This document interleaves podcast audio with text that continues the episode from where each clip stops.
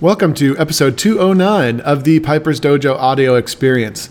Today we're going to listen to another piece of the tuning workshop, probably the final piece that I'm going to share with the world. Um, the rest of the pieces are for the people who are there, of course, but uh, um, this piece is.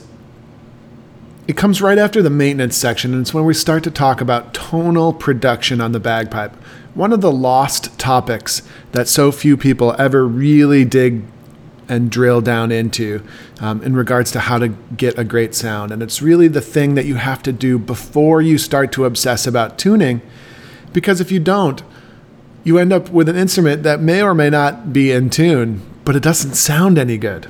And so we get into uh, the depths of exactly what blowing good tone really means.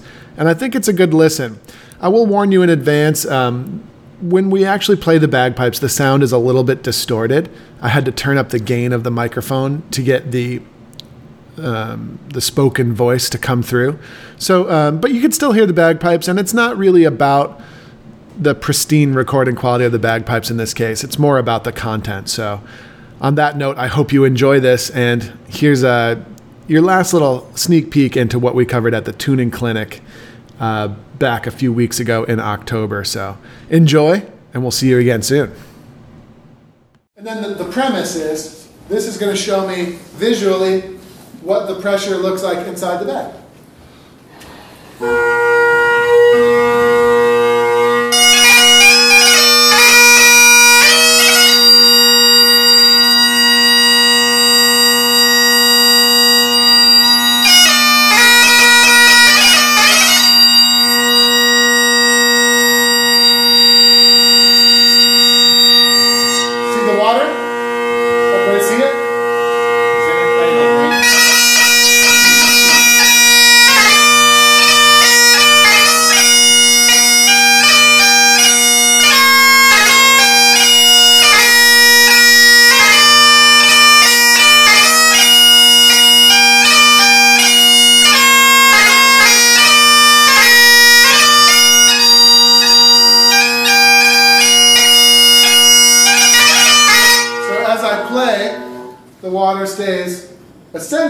Still.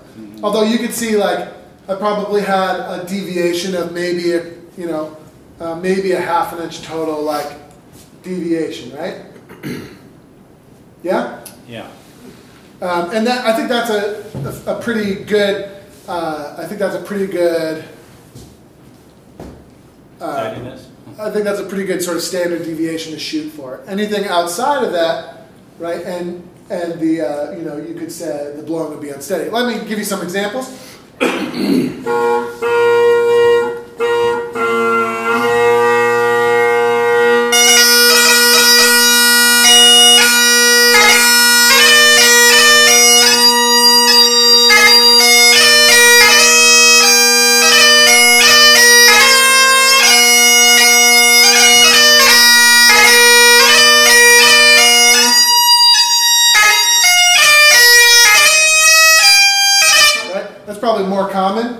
we see like I just did the classic overblow on high A thing. You can see the water kind of shoot up, um, and then what happens after you have a surge, especially when you're looking at the manometer, is you try to compensate. So the water goes way back down again, and then it takes a while to restabilize again, and then maybe when you get to a B, maybe it under blows again, right? So Is that green line uh, an optimum? uh, Not necessarily. Not These are available to me if I want to mark the optimal pressure for my bagpipe, right? Which I do. But the, uh, for the moment, they don't necessarily mean anything. Okay, they're just there. But Yeah. once- Just Once you find the sweet spot, coloring? then you can put it there. What's that? I said, once you find your sweet spot, then you'll put it there. That's right. Yeah. So, for example, so uh, down to the nitty gritty. I want to blow as hard as I can on this chanter reed without unwanted sounds occurring. This is a pretty sensitive reed. I, it's purposely quite e- on the easy side so that I can play for 90 minutes without stopping and it's not a big deal, right? Um, so it's quite on the easy side. Um, but therefore, it'll be quite sensitive. If I blow too hard, it'll start to sound nasty.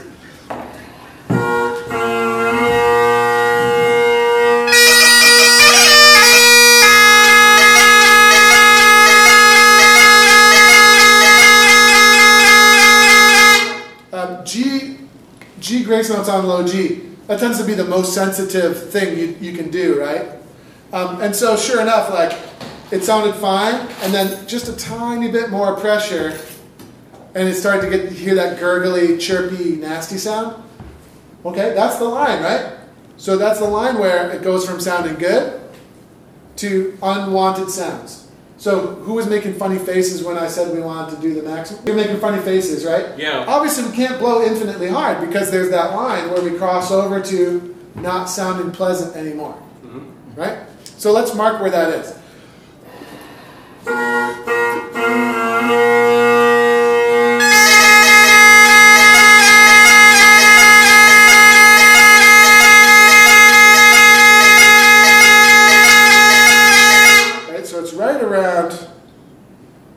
Here. And, and remember we talked about gradual increases with the calibration?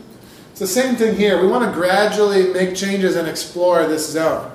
But now, if I could blow steadily at this spot, in theory, it's going to give me the best uh, tonal quality out of my chanter that I can get. Right? So, for example, I'll try.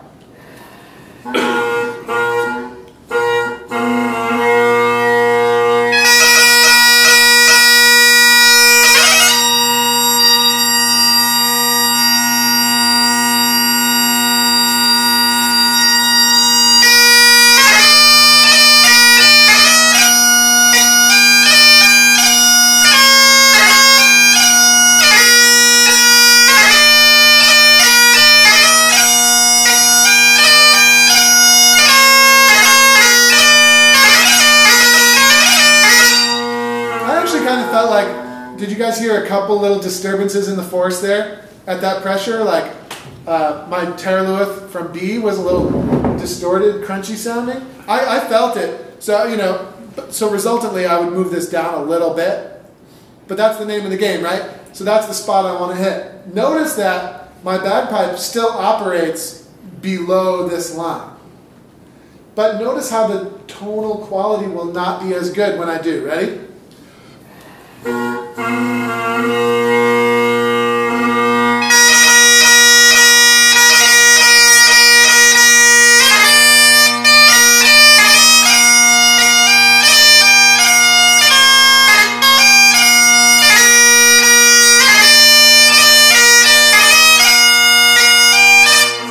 Sound as good? Sounds kind of dull and lame. Can everybody hear that? What's that? Tab effect, dude. I Tab it effect.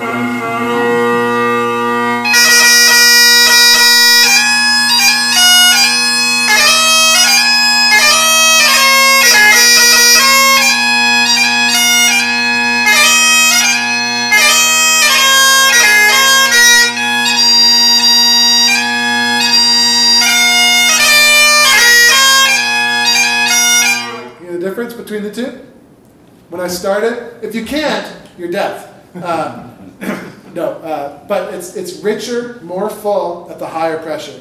It's uh, it's dull and thin at e- even you know an inch and a half And below. harder to hear with that chanter because it's a very easy reed. It's also a synthetic bag, so it will disguise it slightly. Um, but that's the name of the game. And of course, down here, we start to choke a little bit, and the volume decreases, and the response is less. If you can't hear it, you're just going to have to take my word for it until you start to hear it. But it's a big difference. Um, and it'll especially be a big difference when you try to tune. Because trying to tune down here, where everything is like thin and shrill and unstable, much more difficult than trying to tune when things are sweet, uh, right where they need to be. Got it? What's Um, the significance of the, uh, the red marker? Don't Um, go above it? It's or- just a marker. No, it's just a marker. Uh, you could use it for anything you want. For example, if this is my sweet spot, you could do something like this. Move this down a quarter of an inch, and then move this down. So like there's my acceptable deviation, right? Keep it between. And I could try and keep it in the middle, exact middle of these two, and then never let the water go outside of that. You know, like you could do, like it's just a mar- it's just an extra marker. You really only need one, which is you know the sweet spot. How often are you actually using that? The manometer, Mhm. me, no.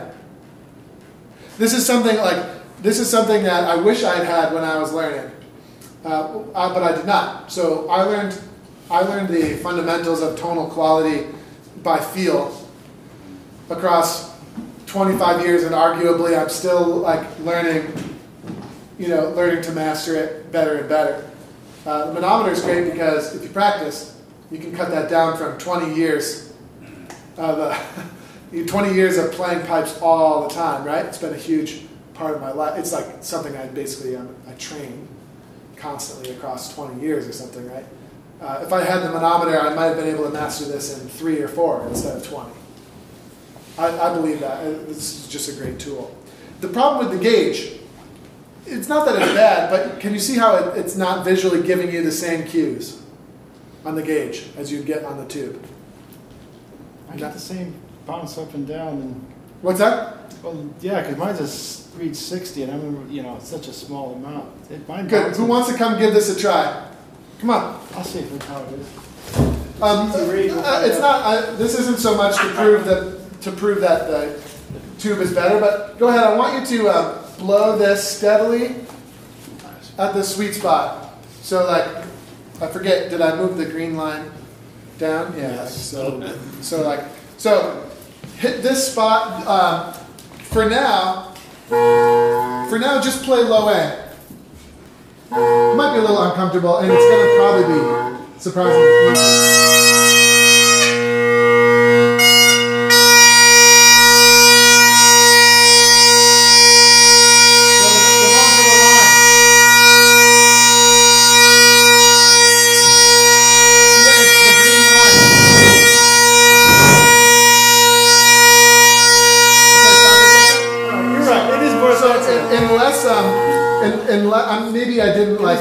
I'm sometimes I get ahead of myself, but we're going, we're trying to blow at the green line, right? Yeah. So like, Try to get that. so like just this time I want you to blow up, hit this pressure, and don't go outside of like half an inch either way. Just in case, like I just want to make sure I explain it clearly. It's a little bit hard. It's harder than it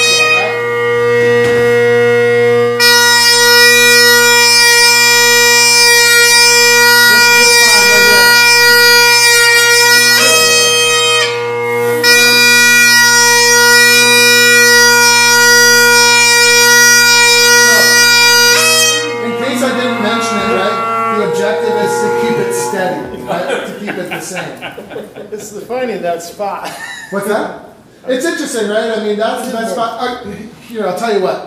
Uh, some people were like, giving me a funny look, like, you know, I can't really hear the difference between this line and a little bit below. So instead, uh, let's put this red line where the green line is. So let's just go lower. Just blow it steady there instead. Maybe a little bit.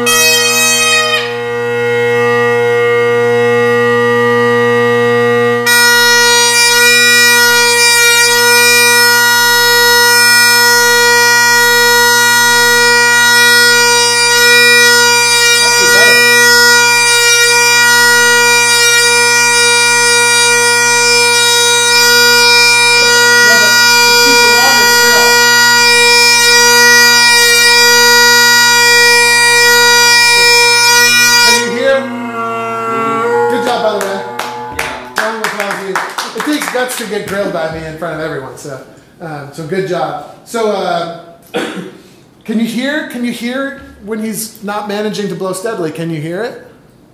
You can hear it, right? Yep. Like that's why we do this, by the way. Is if it's unsteady, we hear it, and then if we're steady, Yeah, it definitely dram- dramatizes it a lot more. I mean, the gauge moves, but Right, it, doesn't, exactly. it doesn't look But- like you're moving that much.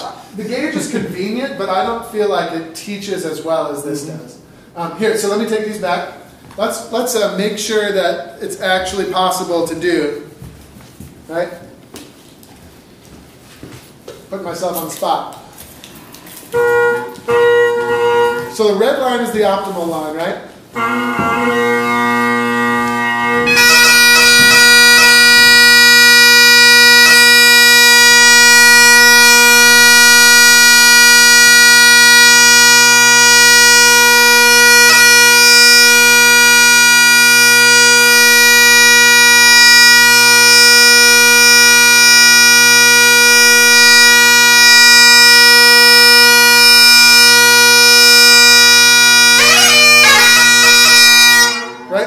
I wanted you to do.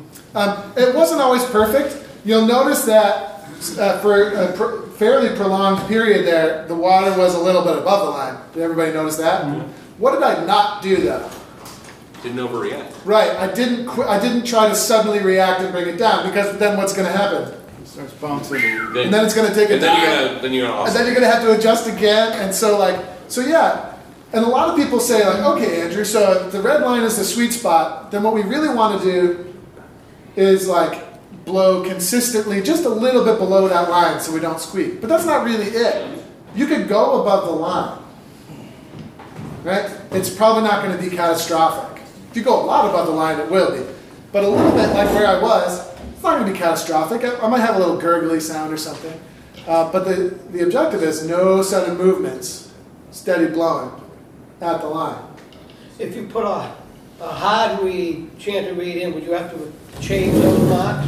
What do you think? Yes. I think, yeah. Yes, you because you're go blowing harder. Right, absolutely. As a matter of fact, this is probably the lowest line we'll see today because my reed is very, very easy relative to yours, probably, right? Yes, yes. It's designed that way. Look, That's why I was shocked. an easier reed isn't necessarily better because how much, how hard was that to control the steadiness of? Well, see, you're up near my max there, so it's Yeah, but like the easier to read is, my point is, easier. uh, it's less stable and it's harder to control. So that's the down, and so like for me, I have a really good level of control, so I can get away with quite an easy bagpipe. Anyway, that's where I am, right? And then the mental blowing, right? Once I've studied that out on low A, the mental blowing is the next step that of things that we want to kind of look out for, right? Like, um, yeah. And someone want to come up and give that a try? Scott, Greg, Greg, come give this a try. So the first thing you want to do in all cases is study it out on low A. Right? So Greg, fire up, play low A, see if you can sort of get it steadied out Okay. at this line. And then once you do, go into a fairly simple tune and see if the blowing suffers as a result of moving our fingers. Right?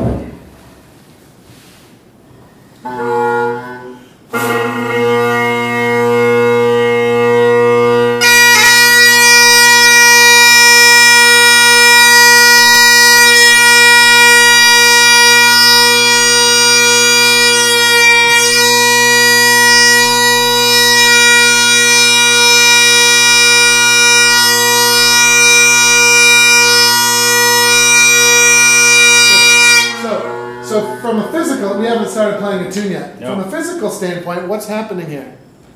He gets it up to the line, and then what causes it to dip like that? Um, So it's something mechanically. What, Yeah. what is it? The, um, I'm not, ouch, the, um, You all right? a little sore, that's okay. That's why you got the pad in there, right? Yeah. Well, that's a different thing, but anyway, um, when I blow into the bag, no, when I release my arm, it's t- too much. Good. So what should you do? I should blow the, Nope. my arm Nope. out. Right. Don't release the arm.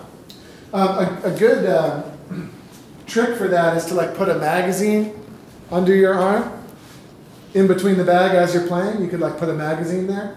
So you don't, A nice Don't drop heavy, it. a nice heavy slippery one, right? And and uh, make sure the bag co- if the bag cover is sticky, it'll make it not work. But then yeah, a nice uh, heavy slippery magazine, and then it should never fall out because you should never fully release your arm from the bag. It should always be a little bit engaged, and then that's your moderator to help keep it from dropping like that. Let's see if we can. yeah, try again. Yeah. You have to get kind of up close and personal, or else it'll pull. Yeah. there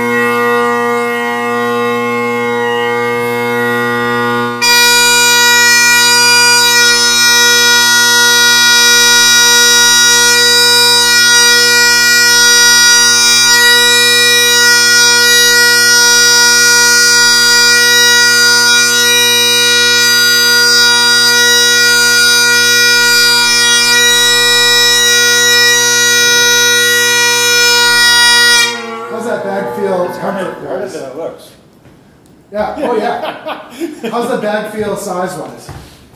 Um, it's bigger than mine, I think. Is it comfortable? Mm, Because that's the Willie McCallum style. So if you don't like that, that means because you were asking about that. Right? Yeah, yeah, So if you don't like that, then don't get it. yeah. Well, I'm used to that one. That one seems uh, smaller to me in, in diameter. Yeah. Um, anyway, it is harder than it looks, right? Yeah. Can everybody understand how that's uh, going back to our flip chart? That's phase one, right? Can, can people hear when he's not blowing steadily there? You can hear it, right? Like we're not we're not making stuff up just to find stuff to talk about. Uh, you can hear it. Number one. Number two is we haven't even gotten to playing tunes yet. And then, could you imagine how uh, not hitting the sweet spot, not blowing steadily, not getting the water steady? Can you imagine how that would affect your tuning? Would that make it easier, harder, or impossible to tune? Well, it makes it way harder, and it makes it. It certainly would make it impossible to perfectly tune your pipes, because because you you don't know what pressure you're at because it's not controlled. See what I mean? You saying you would you if you'd known all this before, you never would have taken, taken up the pipes. yeah. Yeah. So No, like, we, we get this a lot when we're tuning, because, you know, you'll be trying to tune somebody's drums, and their pitches Absolutely. all over absolutely. the place. yeah. And it's, you- it's you so get, like, ironic, right? All right, I'm trying to hit the middle of that, you know? How much time? Give me a ratio for people who are in pipe bands. How much time does your pipe band spend on tuning compared to the amount of time that they spend on developing good tonal quality habits? What's the ratio? A hundred to one? Pretty much. oh, yeah. Thousand I to mean, one. Yeah, like think about how long. Conceptually, people want The, to the do assumption this, is all these, but- one through seven is taken care of. That's the assumption. That's a Yeah. very, very, very bad assumption. I, that's what I'm saying, but I think As a that's. band, the only thing they our really band- do is make sure the pipe chanters are all in tune with each other. Yeah. But they're, And but then are they walk- getting then them the in tuner tune? walks around behind and checks the drones, but that's it. But do they ever get to the and then name the, how many times can you count? How many hands do you need to count the number of times your band has just gotten it totally locked in tune, perfectly, best thing you've ever heard? Never happens. Never happens. It happens in the very top bands, like when you listen to Field Marshal Montgomery win the worlds. They, they are immaculately tuned. But guess what? It's only partially about their their ears and their ability to tune good, right? Grammatical mistake for effect there. Um, it's only partially about their ability to tune good. It's what it's really about is this. They've got 25 masters of this. One, two, three, four, five, six, seven. That's what it's really about. And like two or three masters of the actual tuning. and then two or three masters of the tuning part because tuning is tuning is uh, the target 200 yards away so you have to be a master of this for a long time in order to really master this. The mystery stuff. Does that make sense though? Like it's so ironic and like from the perspective of me and, and it really like i sort of knew it but then when we started to run bands right? We ran a grade one band for you know seven or eight years and then and then we also you know i uh, we also taught like the Scotia Glenville kids band and we taught a lot of bands teach a lot of workshops and it's like the irony is overwhelming. For lack i'm not sure irony is the right word. But yeah the amount of time we spend trying to tune is 100 to 1 probably uh, relative to the amount of time that we spend trying to develop these skills. I mean, I think 100 to 1, if you're using the term develop those skills very loosely in the sense that you're like telling people to blow steadily yeah. without ever actually discussing what the steps of blowing steadily are or Right. that sort of thing.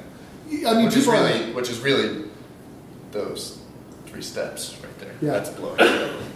Yeah, I think for beginning and intermediate bands, I think it's fair uh, to assume one, two, three, and four.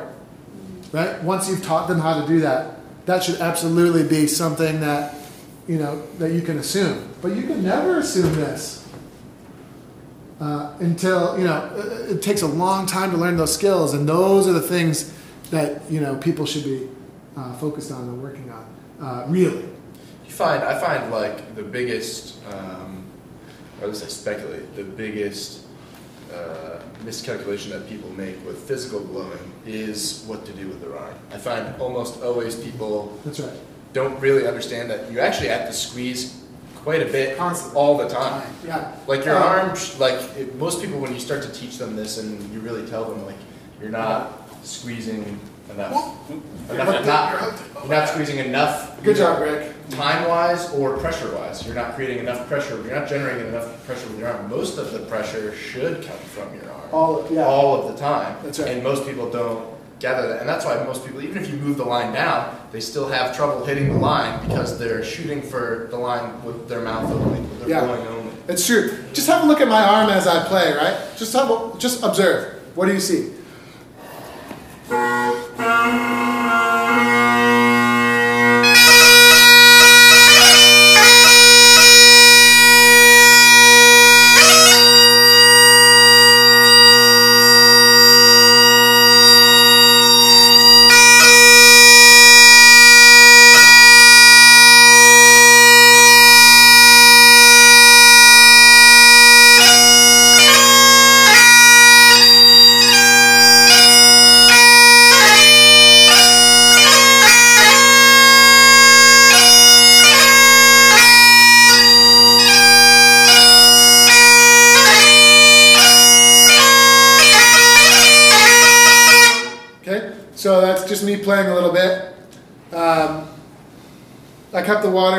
close to the line, whatever. What did you? What were your observations of my squeezing arm? It was um, going in and out, maybe not too much, really. But not because he was moving his arm. Right. Because the bag was, because the physical reality underneath his arm was changing. Ah. But his arm was never, he wasn't actually lifting or dropping his arm ever. He was actually squeezing the entire time. And the, as the bag filled with air, naturally, unless you're really squeezing the hell out of it, it's gonna Push your gonna arm go up back because out, there's yeah. there's a you know there's a reservoir of air that's pushing your arm out. But your arm is always completely That's right. engaged, and at, at the end of a long band practice, usually it's completely exhausted as well. Um, I I sometimes draw a little diagram. If I can find my pen again. I sometimes draw a little diagram about the blowing and squeezing process, right? And it, you know, I might call it a crossfade, right? Like, you know, as as we're when we're done blowing, we sort of cross it through and crisscrosses like this. And, and if you do that perfectly, then you, you, you, you're able to get steadiness, right? So we have our, let's say this is our, our blowing, right? And we're blowing at 100%. And then when you're done blowing, what do you need to do? Notice this doesn't work. We can't just stop blowing. Because then our squeezing arm, I actually have another color which will make this easier.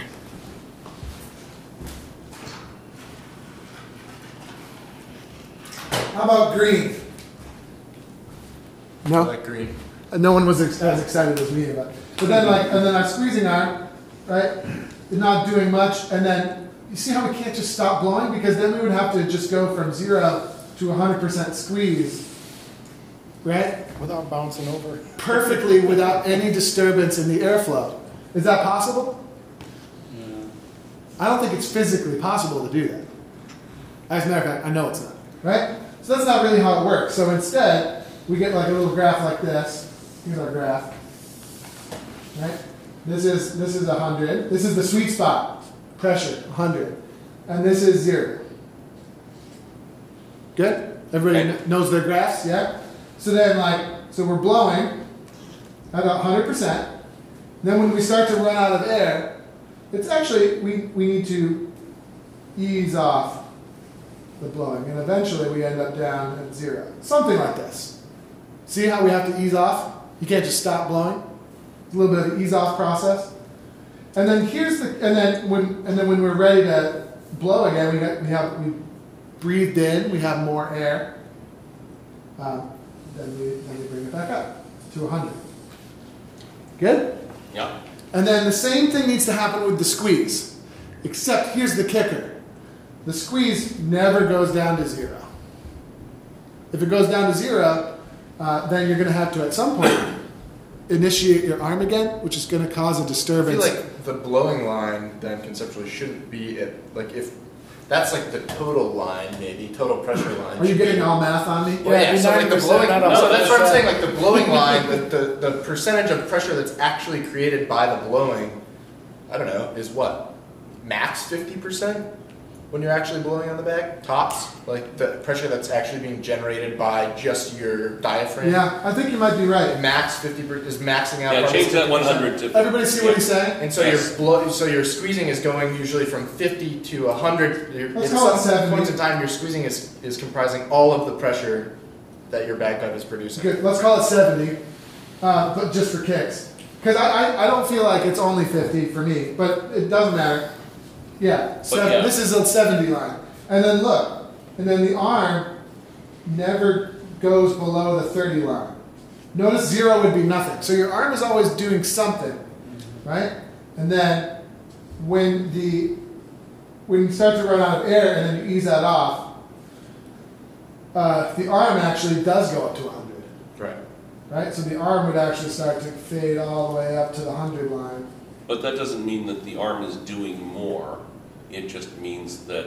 No, it, the arm is definitely the- doing more. The total, I think the arm. I think the, the thing that you, you Um, need to sorry. master is, is making sure that that change is, is minimal and gradual. gradual. And you can't, there's only so much graduation you can do to your blowing process, right? Because at a certain point, you are either blowing or not blowing. And there's very little that you can do to like blow gently into your back. You know what I'm saying? Like there's, there's a, there is a, a range there. But for the most part, you can get a lot more control with your arm than you can with your, your breath. So if make, if you make that change minimal, then there's less room for a drastic change in pressure.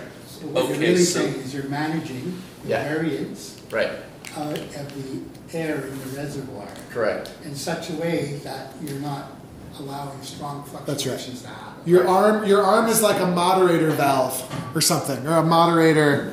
Um, it's a moderating thing, and it's always in action.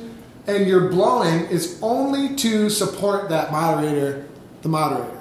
But see, so this is the finished. This is the completed graph. Notice at all times, the pressure inside the bag is 100. But here's what's really going on, right? We're blowing at 70, squeezing 30. Then, when we need more air, the air goes down to zero. So the arm has to go all the way up to 100.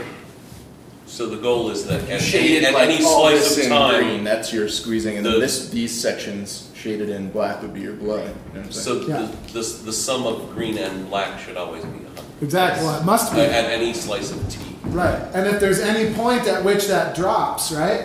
So if this is Yeah. out of if this is out of sync, you're gonna have a pressure drop, right? Like, th- and then this right here, by the way, new color.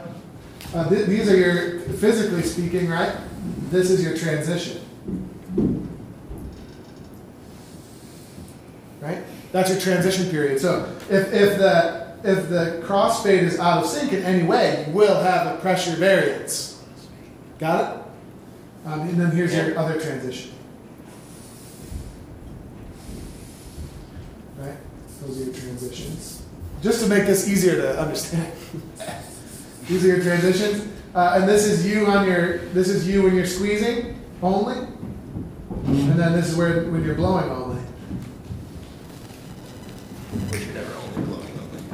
Which you're never blowing only. So good. Now, does everyone sort of understand that? Yeah. So let's watch again, shall we? I like to think that's essentially exactly what I'm doing when I'm playing, right? And I think there's actually probably, if you get really down and granular about it, there's some amount of pressure being created by the actual bag itself. Elasticity of the bag, Right. absolutely. But would that suggest that a very, very elastic bag would be your friend or be your enemy? I would say your enemy. That's why you want some amount of. That's why you want some amount of tip, like if the bag. That's why when it's full, right? When you're done blowing, it's because it's gonna naturally squeeze a little because it's so rigid. Right. It's gonna create a little of the pressure itself. That's probably helps a little bit of the moderation, right? But you still have to master what amount of that you need to do with your own. But making that the, the bag's ability to um, return to sort of a resting state. Yeah, Just I don't know. asking. That's a question for Eric Willett in material science that, I, that I'm not. Think about when Gore-Tex bags first came out, people were trying to make that, you know, switch from a leather bag to a Gore-Tex bag. And the leather was much more stiffer, right, and it didn't have as much flexibility. And then the Gore-Tex all of a sudden was, holy mackerel, this thing is like so sensitive, I gotta really, really watch what I'm doing, right? So I would think that something that ha- is more, I has don't more know. or less, less, what, can't pronounce it. At, at the end of the day, More, more difficult. at the end of the day, right? If we're at the end of the day, we got to get the water to match the line. Um, so, uh, based on what we now know, just watch again. I don't know, it might be helpful. Hopefully, I can still do it. Good.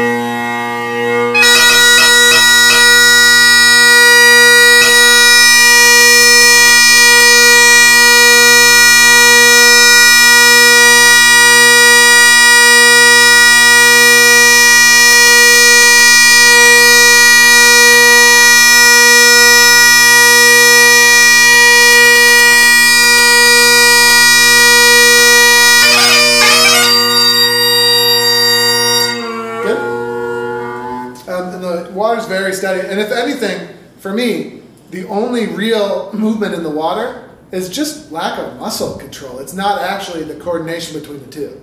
So I don't worry about it too much, other than to say I gotta get, gotta get stronger, I guess. But Well, also, if anyone ever kept the water perfectly steady, I'd be terrified of them. Yeah. and I'm pretty, and I'm pretty close. No. Uh, so, uh, so that's the. i- Everybody got the idea. And just one note on whether or not your bag is elastic. I don't think the bag is the, the different bag isn't going to make enough of a difference. So really, just mastering the skills of the, Okay. the change between blowing and squeezing is your biggest, Yeah. the biggest thing to master. So there may be some marginal difference between bags, yes, and one may have, but ultimately, somebody who's good at blowing Is will be able to blow steadily on. Right, they're gonna quick, they're gonna quickly understand Right, the, the right, difference in the, right. in the, the, yeah. You'd be surprised how. Flexibility of that. You'd be surprised how efficient a perfectly efficient bagpipe feels. Andrew, somebody had mentioned to me that, um, at some point, that the bag, sh- bag should be about ninety percent full all the time, or. Yeah, well, not less than ninety percent?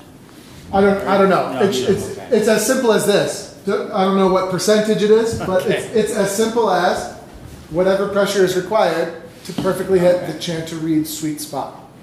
That might be ninety percent, it might be eighty percent, it might be twenty percent if, if your bag is really leaky. No, I don't know. Uh, okay, Okay, that's not the point, so the point is that. the point, the point is the sweet spot.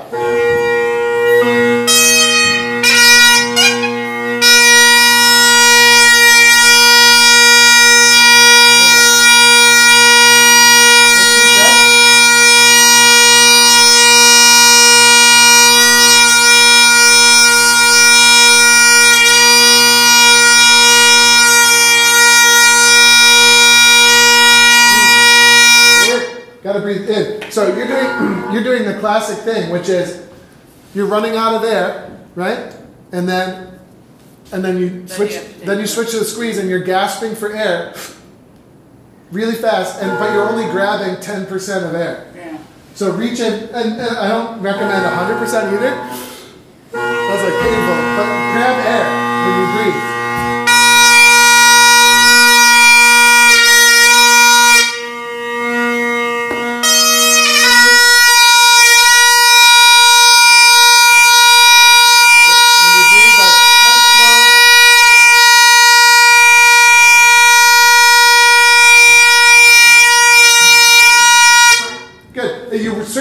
Up to the line, but you actually did a fairly okay job of keeping the water somewhat stable. With that said, though, you're very uncomfortable in the process. Yeah. It, it should be a totally natural thing.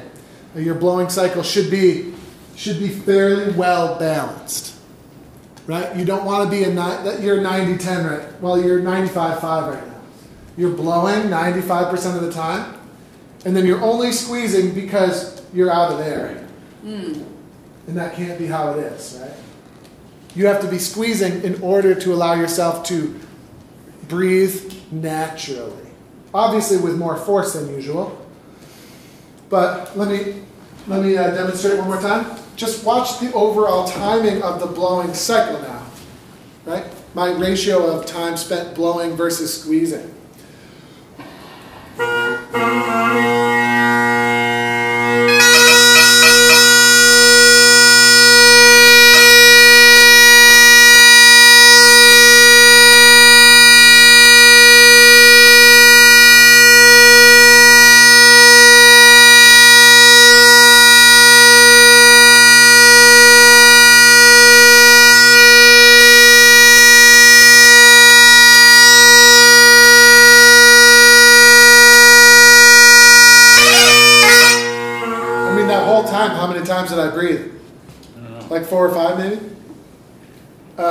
Uh, uh, see how long and comfortable that cycle is? Granted, I'm very strong, very experienced, so it makes sense that it's not as easy for you, but that's the goal.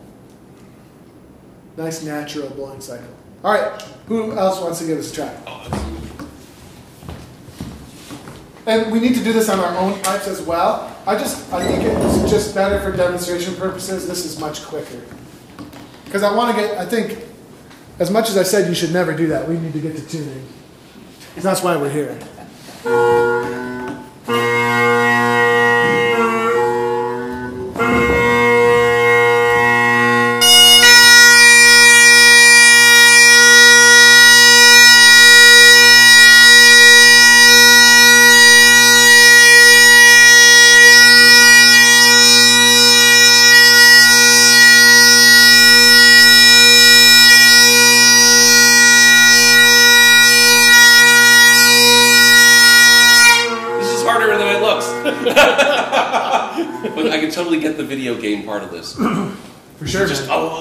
Super fun video game. Um, uh, can you hear your arm is kind of you're you're you're making like tons of like little quivery movements to try to get the arm right.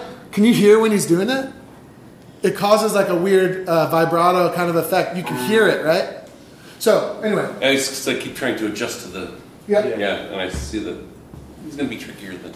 give it another whirl. Give it another whirl.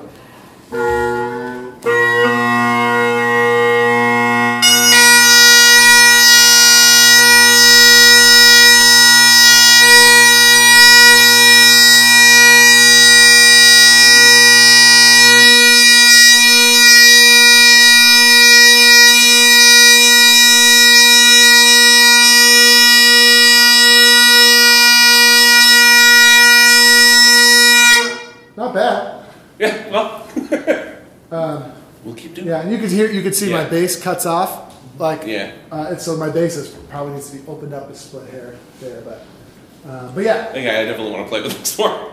yeah, it's very I- cool. It's a great thing, and, and uh, I think for tomorrow, you know, I think we'll dig in a lot more deeply into this. Um, we're gonna find when we start to tune, we're gonna find that there are certain very massive roadblocks that aren't about tuning. It's about somewhere in five, six, and seven, right? Who else wants to give it a go? I'll give it a whirl. Yeah.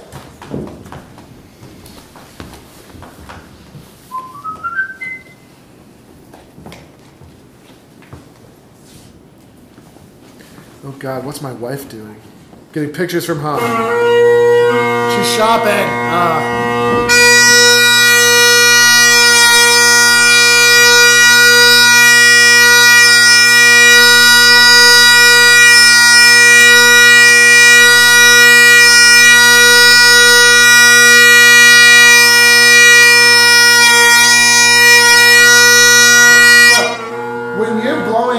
So you're squeezing, you did well, and then when you started to blow again, so when you, so with, when you started to blow again, so this part, what you, what you're doing, which is causing the problem, is as you start to blow again, you're lifting your arm off the bag.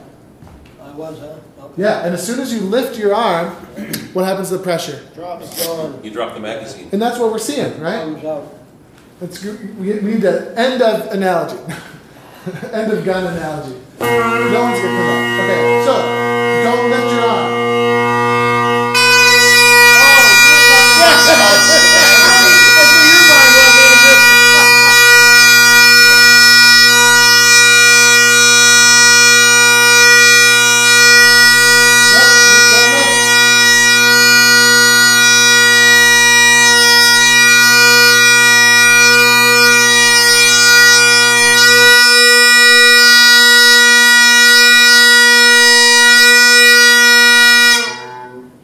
Needs work, right? A lot of work. Yeah, um, but like, you know, and you can hear it too. You can hear the pressure changing.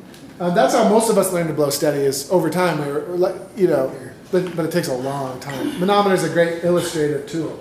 Now, I know you should pull your, dr- your re- uh, drone readout. Do you have to do that? Uh, highly recommend it. Because if you don't, that drone reed obviously restricts the airflow because it's a tiny space for the air to pass through. So you get moderated results. The manometer is less honest when you have a drone reed in. It still works, but it makes you look better than you are. And the same with the drone, the drone uh, enhancers. That's what they do. They, they drastically restrict the Those airflow things are. and crush the tone of your instrument, but Get me started on this. and like they're the worst things ever. And um, and It was cold to pull. but the reason people use them is because it makes them look better, look and sound ish better than they are. You know what I mean? Now I learned What- that. What? Well, it certainly makes Band and it, take it it makes it easier to strike in. It was too hard. Make it a heck of a lot easier to strike in.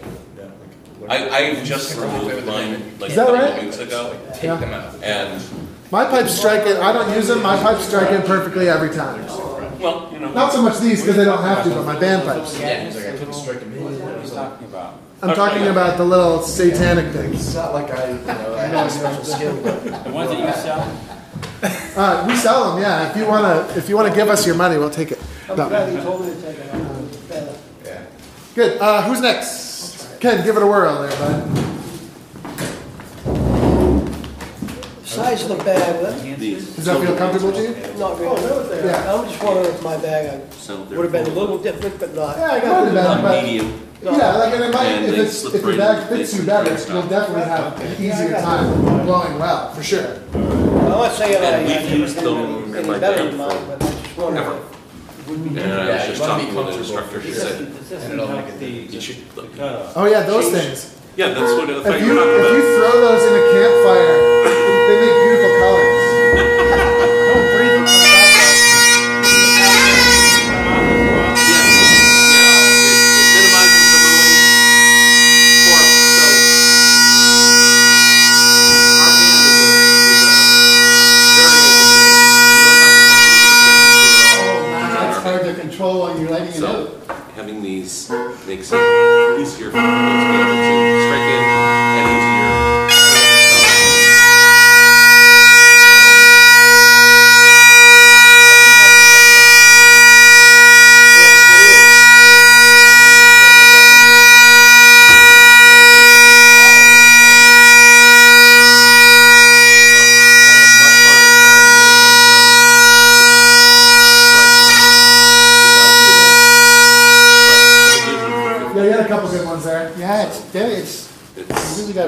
Because the, the setup is so like Do you have uh, these? easy. Yeah. And it, it, make, it does make it harder to control It that. came with the bag, I You know, actually thought they were just to control moisture. No, They are. And we lost Dillard. Well, I- that- Where'd Dillard go? We lost Dillard. Anyway, I was lucky enough to buy a, a, you know, a set ready to go, so. oh, okay. here, uh, so Turnkey operation? let's talk. Let's talk more seriously about the satanic uh, firewood things. um, so, tone enhancers are popular because they're things that you stick in the bottom of your drone. Okay, and and there's and here's an example. There are different kinds, um, but then it's a restrictor valve. So the air hits this thing. Rattling around. with whatever little moisture beads. whatever little like Yeah, they're moisture- just- Moisture things. Yeah, so puts it's a moisture. in. and You open it up, you'll spill them all over the floor. It's a restrictor valve. So the air hits this thing, it gets restricted, uh, and so and then what comes out the other side is way less air than the um, uh, than what's in the reservoir. What comes through is way less air. By the way, my moisture control system does the same thing, um, but it has a lot more of the moisture control beads in it. So That's got a valve in it too? uh, it, it, I, I took it out, but it does. But but it also restricts air, obviously, right? It has to pass through a Something, million, uh, million some sort of medium, yeah. and if you blow through it, you can feel it. Restricts. This restricts a lot more. This was designed specifically for that purpose. So what comes through is way less air. What happens when I play my practice chanter? When I play my practice chanter, what happens when I blow way less air through Yeah, it? guys like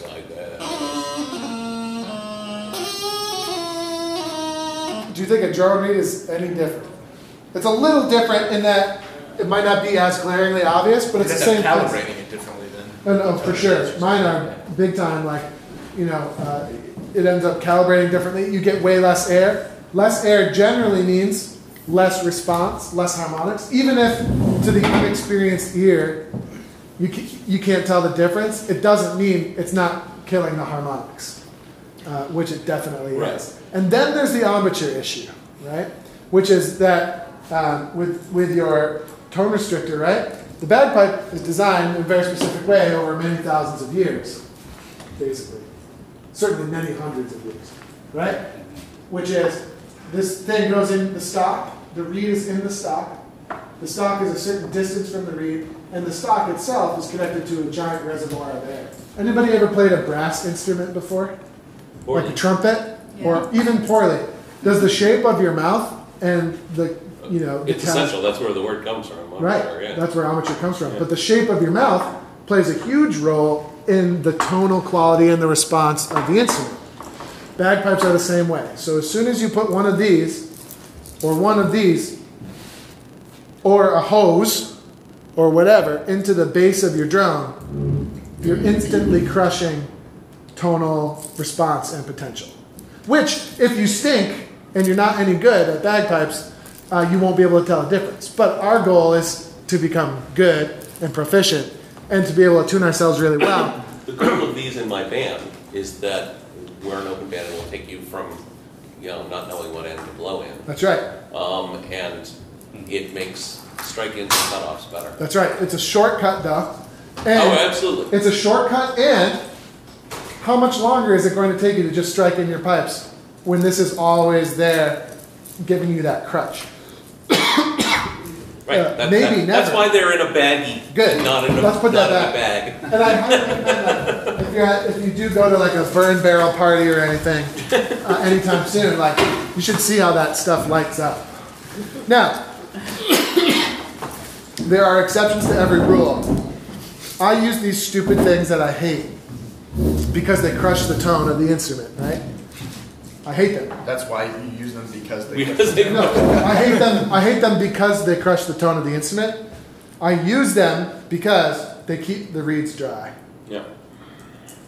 They keep the drone reeds dry. They also have a negative effect on the chanter reed, I think, as well. Um, we can talk about that some other time. But in theory, th- these are all in here, which I can't open up because I taped it up. But there's desiccant beads, uh, silicone beads in here Yeah. that uh, that make it so when the air comes through, um, the con- any condensation or whatever uh, gets absorbed by those desiccant beads, and what comes out the other end is dry. So my drone reeds never get wet. Um, and what that allows me to do is that allows me to play pibroch, you know, tunes that could last, you know, 12 to 15 to 20 minutes long.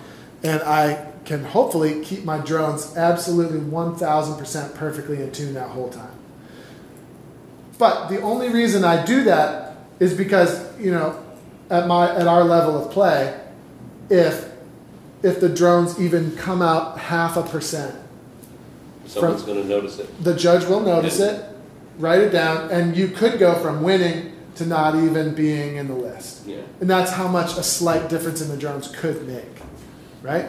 In a band, even a very, very, very even our band, you know, um, if the drones go slightly out of tune, one percent, doesn't matter.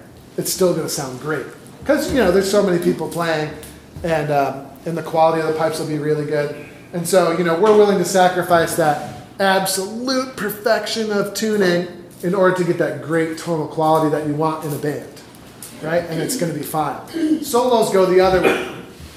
High level soloists are willing to sacrifice some of the brilliance of tone in exchange for guaranteed stability of tuning. Does that make sense? Yeah. But this is an advanced tool. That's that's my thesis and my po- my main point. Okay, absolute you were- weirdos who you- get great tone and good tuning in solos. Yeah, well, I mean, I could have very if you listen to the you know like the Kansas City silver medal, which I won in January. Like that tone is very good, but it still would be better if I didn't have this crap in there. It would be a little sweeter. But you see what I mean? I'm willing to I'm willing to sacrifice that little tiny bit of extra sweetness to guarantee my drone stay in tune uh, at that level.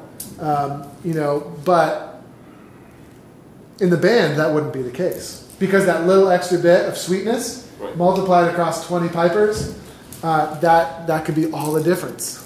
That that is why Field Marshal is so incredibly um, pristine and definitively better than other bands. Is because they're getting that final few percentage across everybody because they play ultra simple setup.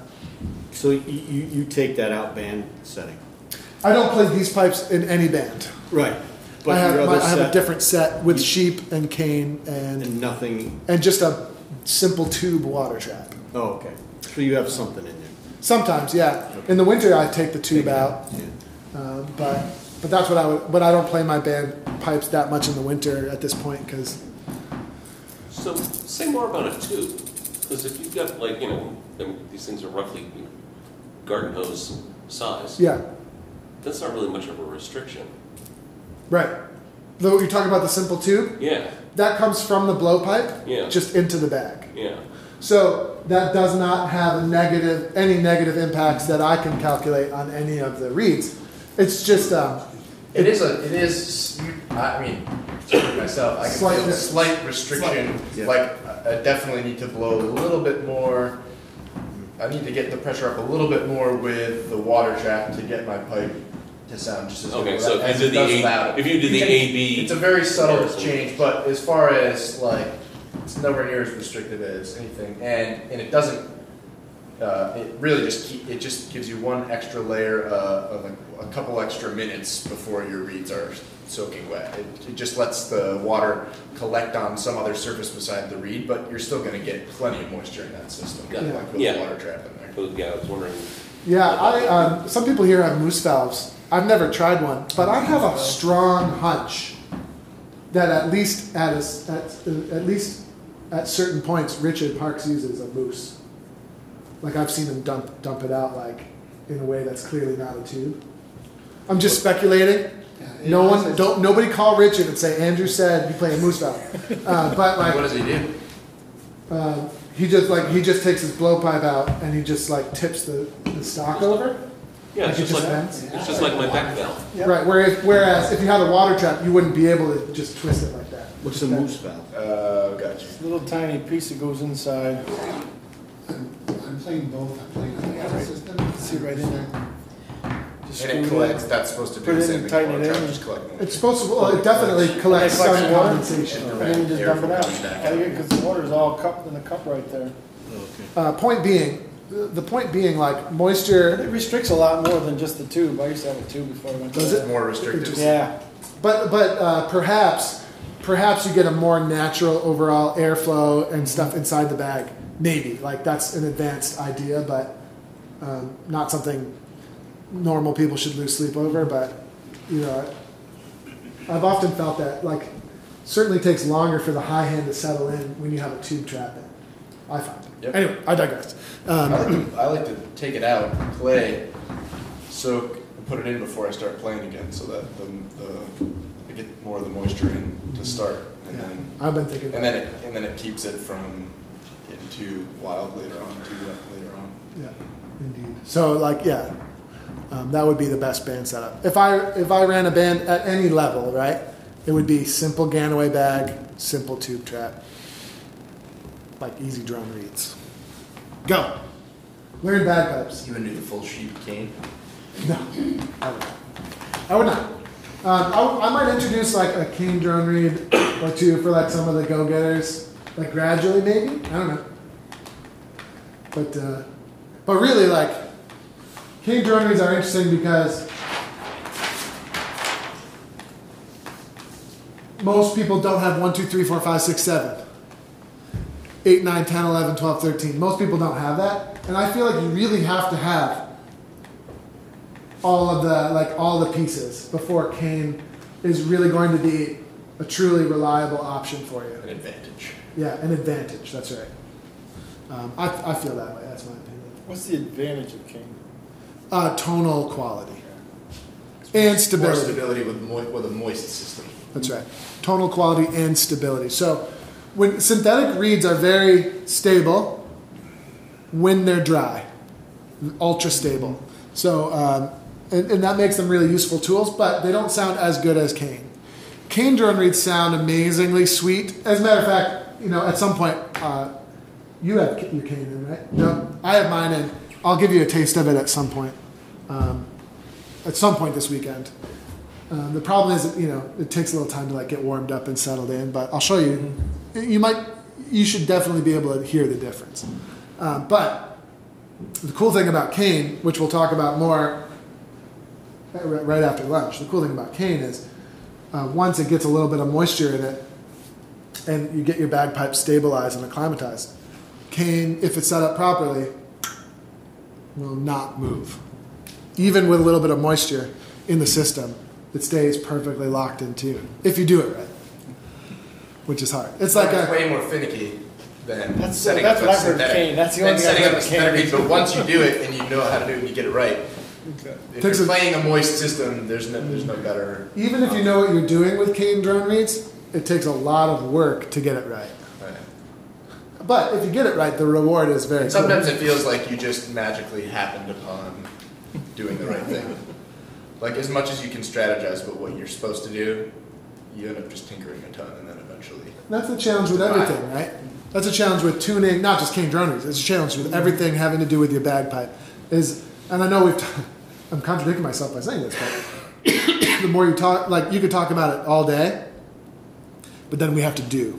We have to get in there and try it and fail at it a whole bunch of times until you figure out what works for you. Everybody feeling good on this? I think tomorrow we'll work more on five, six, and seven. I think we should break now and after lunch come back and we'll start to do the mechanics of tuning. Good?